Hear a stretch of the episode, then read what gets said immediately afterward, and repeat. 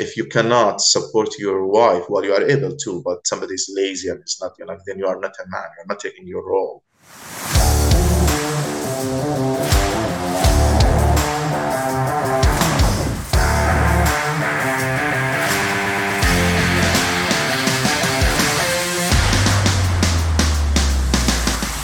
Welcome into Like a Man. I'm your host, Miles Nielsen. For today's episode, I invited my friend Imam Hamed to join me and discuss the Islamic faith and what makes a good man in Islam. From providing to protecting and being a kind gentleman, we had an enriching discussion. Let's give it a listen. Imam Hamed, I want to first thank you for coming on to the show. Just to start us off, could you tell us what the word Imam means? Uh, first, let me thank you for having me here, and uh, thank you to all of your audience who'll be giving us some a few minutes uh, of their time. Uh, so Imam is the the title of the uh, spiritual leader of the Muslim community. So he's the one who leads the prayers um, or services. He's the one who um, answers questions, the one who educates. Kind of in Christianity, the pastor or the priest. So this is the title Imam. Linguistically speaking, the one who is followed. So when he says Allahu Akbar in the prayer and he bows down, then people behind him follows and follow him. This is Yunak Imam. So you're a leader who leads prayer and educates your followers type position. These are the major things. You know, of course, you know, as an imam in the U.S., uh, we have more responsibilities. Even getting people married, uh, although it, it, can be valid without the imam, but the, the presence of the imam um, is very necessary. Um, also, family counseling, um, also uh, visitations and, and representing Muslims in media and, churches in different places. Uh, and here and there, give or take, more, responsibilities. So, Imam Hamed, something you and I were discussing before is the definition of the word Islam. Could you touch on that, what the word Islam means? Uh, so, in short and briefly, Islam is to submit ourselves to the will of our Creator. You name Him God or Allah or whatever, but to submit ourselves to the one who created us and created the universe for us. Uh, a little bit more details um, to submit ourselves to Him willingly and with love and, and, and compassion um, to achieve the success in this life and in the hereafter. As we know, uh, as humans, we, we are composed of three components. Uh, we have our souls, our spirits, uh, we have our minds, and also we have our bodies. We believe that those should work together in harmony. And if someone submits these three components of his body, so his mind, his thoughts, uh, his soul, and his body, all of them together to what God wants from him, then that harmony will be achieved in this life. And as a result, he will be rewarded in the next life and he will go to paradise or to heaven. Mm. So hmm. this is Islam. So there is a goal in this life to live according to what God wants from us, what Allah wants from us. And number two, we need to achieve the success in this life, of course, and more, more importantly, in, in the next life. And uh, related to that is the uh, this message did not come to Muhammad by himself. We believe that the same message of Islam, of submitting yourself to, to God, to your Creator, uh, has been revealed to previous prophets and messengers and great men like Abraham and, and Noah and um, Moses and, and Jesus, all of them, David, Solomon, um, they were commanded to submit themselves to the will of their creator. So they did that, and Muhammad came as a final prophet and messenger, emphasizing on the same thing, saying, I am not inventing something new, I am a continuation to previous messages. The Quran that I have, which is the, the, the, the real word of, of God, word of God, is a continuation to the Torah, the Gospel. Was the Quran all written by Muhammad? Uh, no, uh, it was revealed to him.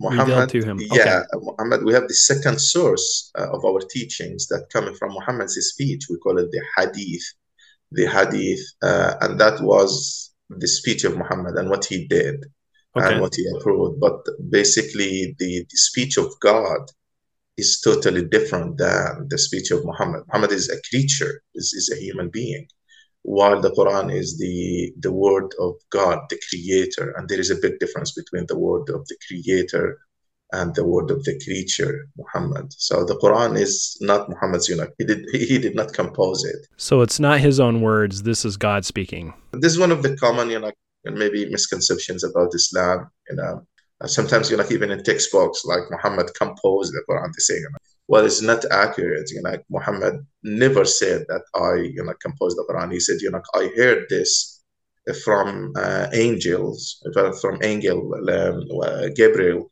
and it is the word of God revealed to me, and I am here to communicate it to you and to show you how to apply it in your life. So he was, in a way, our role model, giving some um, an example to people with some details for example, when he was commanded to, uh, for example, to be nice to people, then how he acted, how to be nice to people. Uh, he was commanded to observe fasting in the month of Ramadan. We are now mm-hmm. in the month of Ramadan. Then uh, his acts, we look at his acts as um, explanations to the Quran or of the Quran. Um, so just he's a role model to show us a teacher who showed us the path and, and, and he acted the word of God on, on the earth. So you touched on Ramadan. Why don't you explain to us what Ramadan is and fasting just in general? Yeah, uh, so fasting is one of the five pillars of Islam. We have the, the, the pillars of Islam. The first one is the testimony of faith, to accept the faith, saying, I bear witness or I swear that there is no God but Allah and that Muhammad is his messenger. So that, that is the first pillar uh, of, of Islam. The second one is to do the five daily prayers. The third one is to give the charity, the alms. Uh, the fourth one is to observe fasting. And the fifth one is to go and do the pilgrimage once in your life, the minimum, if you are able to do so. Uh, so when it comes to fasting, yes, it is during the holy month of Ramadan. We follow the lunar calendar. Um, that means, you know, like every year it gets, you know, like uh, 10, 10, 10 days shorter than the Gregorian calendar this year from March 22nd to April 20th. We fasted from dawn all the way to sunset. We don't eat or drink or have sexual relation with wives at all. So totally, even water, you are not allowed to, to do that. By sunset, we break our fast. We are allowed to eat and drink the whole night up to dawn. So at any time from sunset all the way to dawn, you can eat and drink etc. However, you are not advised to eat very salty things in the morning because you'll be fasting the next few hours. But uh, this is what we do. And there are some exceptions, like if somebody is traveling, if somebody is sick, then they make it up later on. They should not fast while they are traveling or uh, if they are sick. And ladies who have difficulties in breastfeeding and, and uh, maybe pregnant, they are exempted also. They can make it up or give charity instead of fasting.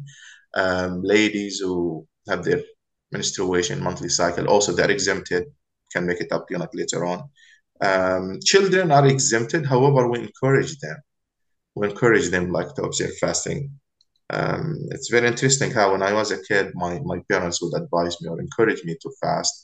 Uh, in the beginning, maybe just the last few hours of the day, maybe half an hour, then two hours, then three hours of the day. The older I get, then the, the number of hours uh, increase. And if my mother would notice that I am exhausted or I'm thirsty, uh, she would say, "Okay, take a cup of water and continue your fasting." So that mm-hmm. doesn't count. As a kid, mm-hmm. you know, mm-hmm. yeah. I would drink water then or a small snack, then continue my fasting. That was when maybe when I was like 10, 11.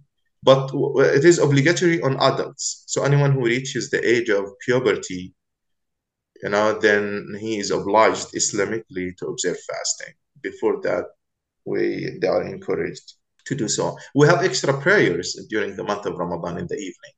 So after it is totally dark. By sunset we, we have a prayer five minutes. Then when it is totally dark we have the last prayer of the five daily prayers. Then we offer extra prayers and that will last maybe 45 minutes one hour. It depends on how much quran you recite while you are standing in, in your in your salah because we recite the quran the original text in arabic uh, while we're praying Mm-hmm. Uh, so, so that is an extra uh, prayer that we offer uh, during the month of Ramadan. Now we're going to shift gears here. You were talking about becoming a man while you were fasting. What is a good man in Islam? Why don't we talk about that and just men and what they do and how they're seen in the Islamic religion? So, to be a man in Islam is to take the role of, of a man as Allah wants from us. What a man should behave or how he should behave. If he achieve what Allah wants from him, then he will be the real man. And if he falls behind or he lags behind or if he skips some of the duties, then he is not a man that Allah wants from him. Uh, there are certain duties that are common uh, for men and women, like fasting the month of Ramadan. Both men and women should fast. Again, unless if women have month cycle, then they make it up. To observe the prayers, then both men and women. All of the regulations of Islam, when it comes to worship, to worship, um, they're the same for men and women. So the man should not fall behind and should not neglect any of these duties. But there are certain uh, duties that are given to men uh, while other duties are given to women. When it comes to men, for example, the uh, responsibility of the family uh, is a part of that. Uh, maintaining mosques and going to the mosque are the duties of men. Uh, those who are not distracted by commerce or business or trade men uh, are praised in, in the Quran for uh, defending Muslims and the Muslim community and their, their families, so they have the courage to defend. These are some of the things that uh, clearly are mentioned in, in the Quran. For example, when, when Allah talks about the mosques, uh, masjids, we call them, you know, masjid or sometimes jami', um, that they are established by the permission of God by the permission of Allah. The light of Allah comes to these masajids, masjid, uh, mosque that are established by the will of God, by His permission. Therein, men are praising Him morning and evening. They are not distracted by commerce or trade, and they fear His day, fear the punishment of God. So they are conscious of God and they don't want to be uh, punished. Here we notice that men who are the description of men is those who know their duties they are giving a they, they give a priority to what allah wants from them establishing prayers going to mosque and they are not distracted by any worldly affair like trades and, and commerce so in a way it is praising men for doing something that is related to their duties um, and they fear Allah and they are conscious of Him. So they are not fearing other things. They are brave. They go to the mosque, praying, offering their salah, their prayers, um, and they're not distracted from that.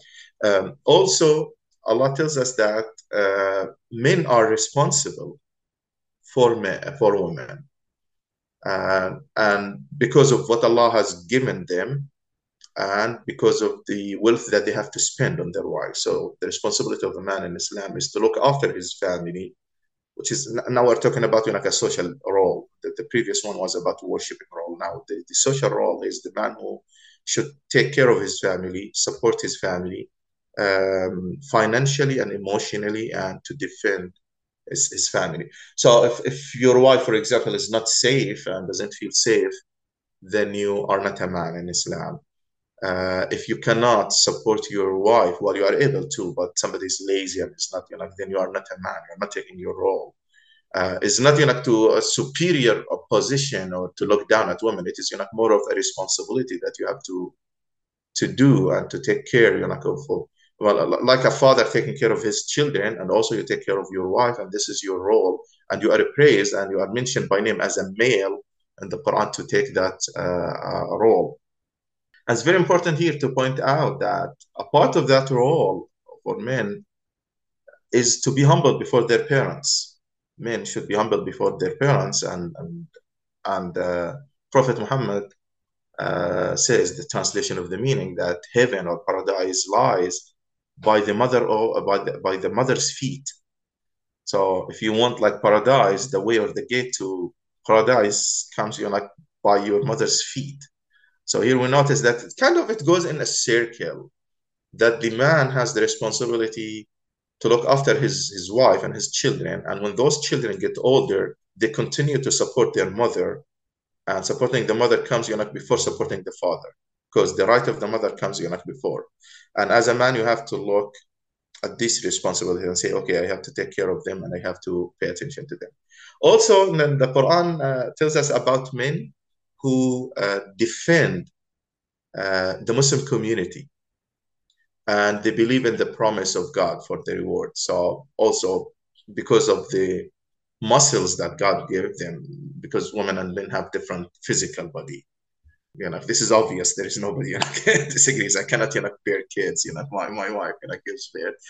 Uh, and muscular the muscles percentage in men's you know body is more, so they have the responsibility of defending. So in, in, in our culture, if there is a danger, if there is anything, the first people that we have to think about and to save are women and children. This is the first. While men go and do the difficult job outside and they expose themselves to the danger while women are protected. Uh, so be brave and defend your community. Be brave and don't hide. You know, like, so don't ask women to do that. You know, like you take that role um, as a man. However, uh, the rest of the duties, the rest of the duties, um, especially worship, um, they are for men and women.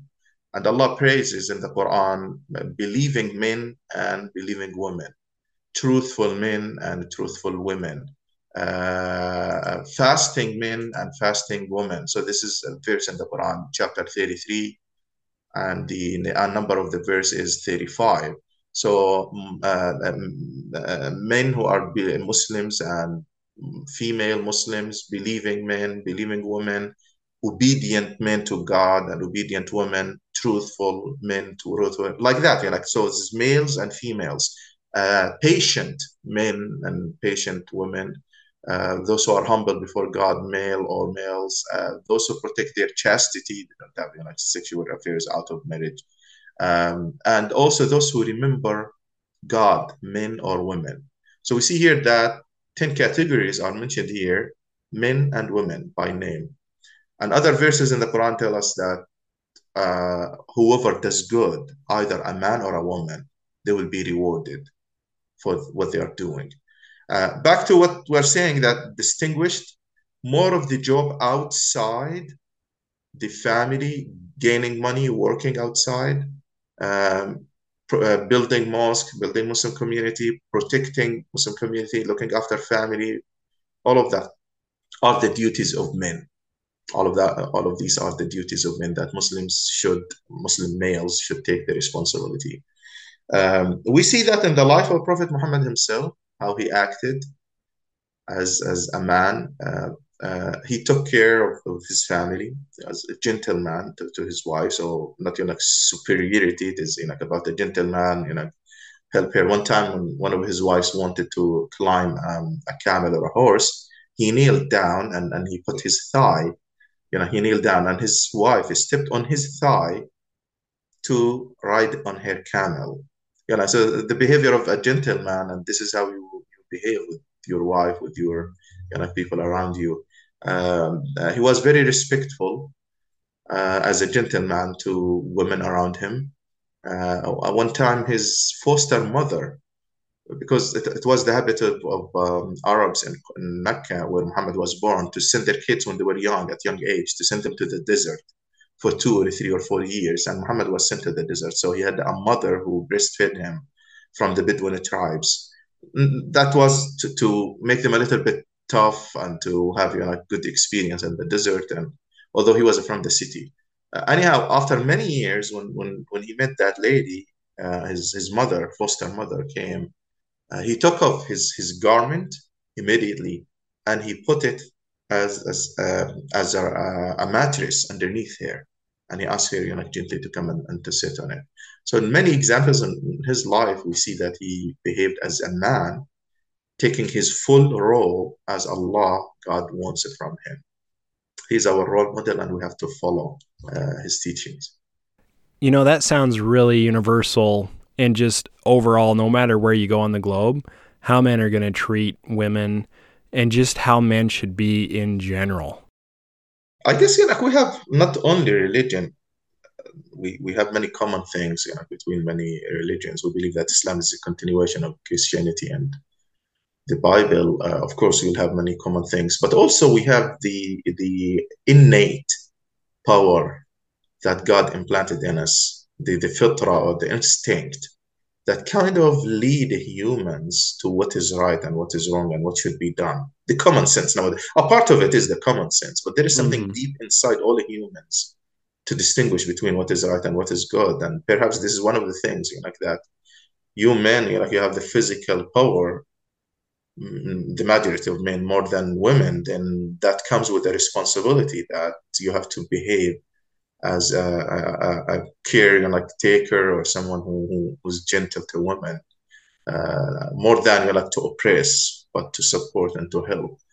Uh, even in, in, the last uh, farewell speech when muhammad did the, the pilgrimage uh, he, he delivered a famous speech and that was the last advice for him to his followers his audience were more than 100000 people at that time so that was in mecca pilgrimage and he addressed people. And uh, one of his statements is fear God, be conscious of God, uh, and uh, concerning your women, fear God concerning your women. You took them by the, they became your wives, or you took them by the permission of Allah. And they became lawful to you, means you're not intercourse. They became lawful to you by the permission of God. So kind of this is you know, like a public gathering. Everybody, it was in the pilgrimage in Mecca. Everybody coming from everywhere, and still he is emphasizing on this. Of course, he talked about God and faith, but to remind men with their duties was very important, you know, to to him at that time. And it's like you said earlier, men are given strength to protect and to provide it's not given to them to abuse and to submit people to their will because everybody should be submitting their will to live in accordance with God. Exactly, exactly. Uh, can I wrap up, Yonak, with the back to the idea of, of a man? We we believe that when someone is submitting himself to God, to Allah, then he will be free from other like fears or things. So when someone is fully conscious about his role as a God, he will be a man who will not care, or let us not care, you know, exactly, who has the priority. You know, when somebody knows that he's following the truth and he doesn't care about any criticism that comes from any side. You know, so this is, you know, men, take your responsibility and don't worry, just keep going in your life. This is your responsibility to do it and be conscious of God and, and all will be good. I like that. I like how when you are being governed by truth, you don't have to be in fear. You can have confidence and know that you are doing what God made you to do. And nothing can really stand in your way. You just keep going and put your head down and keep grinding. Humanity always will have different opinions. So what you care about is following the truth and just not caring like so much about you like what people are saying about you. I guess yep. this is something very important because you'll never live your life when everybody agrees with like 100% with what you whatever you believe in. So just keep going and, and have the confidence and, and don't worry. Yeah don't worry about it. Just know that you're following god and doing the right thing. Well imam hamed thank you so much for coming on. It was a learning experience for me. I always enjoy talking with my muslim friends and learning from them Thank you very much. It was also an opportunity for me to meet you and also to learn some something from you. You're welcome. I actually joined Imam Hamed to celebrate Ramadan at his mosque, and I was very impressed with the tangible brotherhood that existed among the men there, and I was very impressed with how kind they were to each other and to their families. This was a great learning experience for me. I hope it was for you. Thanks for listening. We are going to end this one with another mystery manly sound. Let me know if you can guess it.